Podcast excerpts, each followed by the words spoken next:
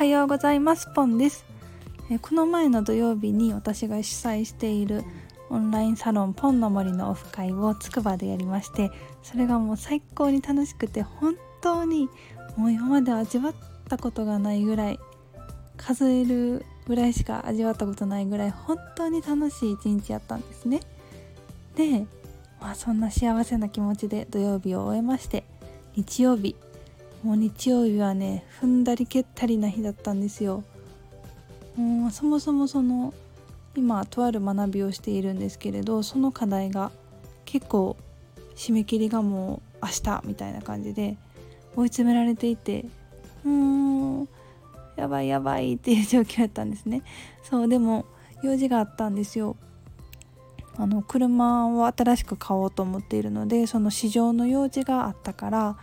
その試乗をする車屋さんで試乗する予約をしていたから、それに向けて課題もまだ中途半端やけど切り上げていかなあかんっていう、もともとあんまり機嫌がいいとは言えない状態、ちょっとあーって 焦, 焦りとか不安とかある状態で出かけたんですね。もうそしたらね、なんかほんまにこんなに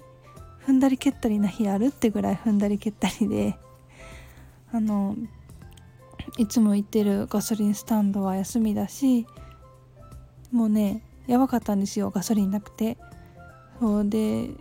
あそこのガソリンスタンドあるから大丈夫って思ってたら、そこ休みで、えー、やばい、もうガス欠になっちゃうみたいな。で、あ、次ガソリンスタンド見つけたって思ったら、なんかねうまいことそこに車線変更ができなくて、たどり着けなくて、ああもうやばいってなって、なんとか入れられたんですけど、じゃあその車屋さん行く前にお昼ご飯食べようって調べたんですね。そしたらもうね、どこも空いてなくて、あのいち軒目イタリアンを見つけたんですけど、もうそこも予約だけでいっぱいですって言われて、めっちゃお腹空いてるんですよ。で、に軒目うどん屋さんに行ったんですけど、そこもねごじゅっぷん待ちとかで、もうなんかつくば週末人多すぎるって思いながら、そこも入れなくて、ああもう最悪って感じやったんですよね。やることなすこと全部うまくいかない日で、そうでもね、まあそんな時もあのそんな時はもう以前やったらね、もう最悪、今日はいいこと起こらんからマジで失敗続きやから、もうじっとしとこうとか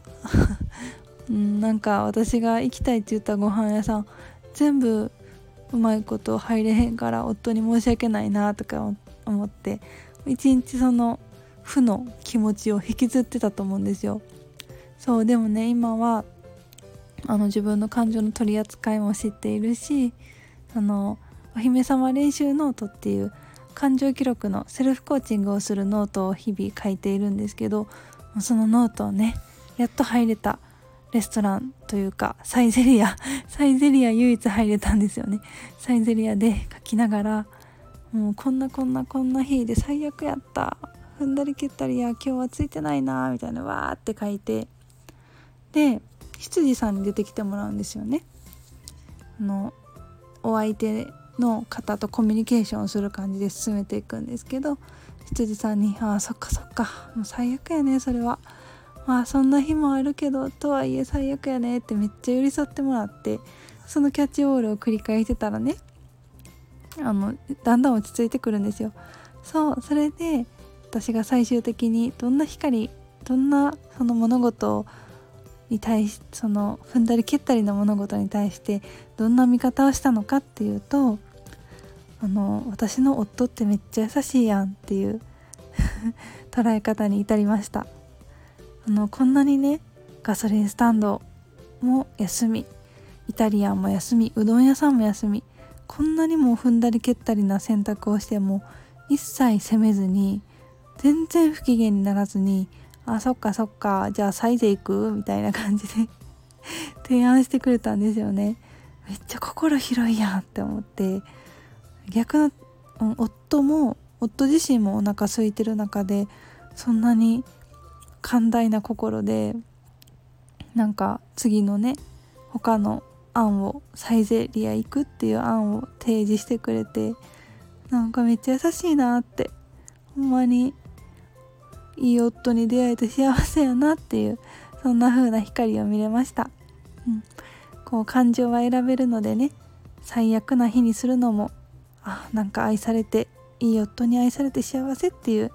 そういう気持ちに浸るのも、どっちも自分で選べるんですよね。そう、そのお姫様練習手帳の書き方でやっていくと、